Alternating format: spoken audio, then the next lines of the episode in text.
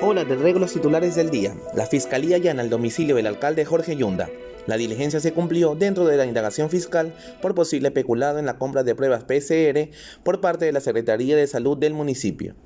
La ceniza del Sangay opaca la luz del día en diferentes ciudades del país.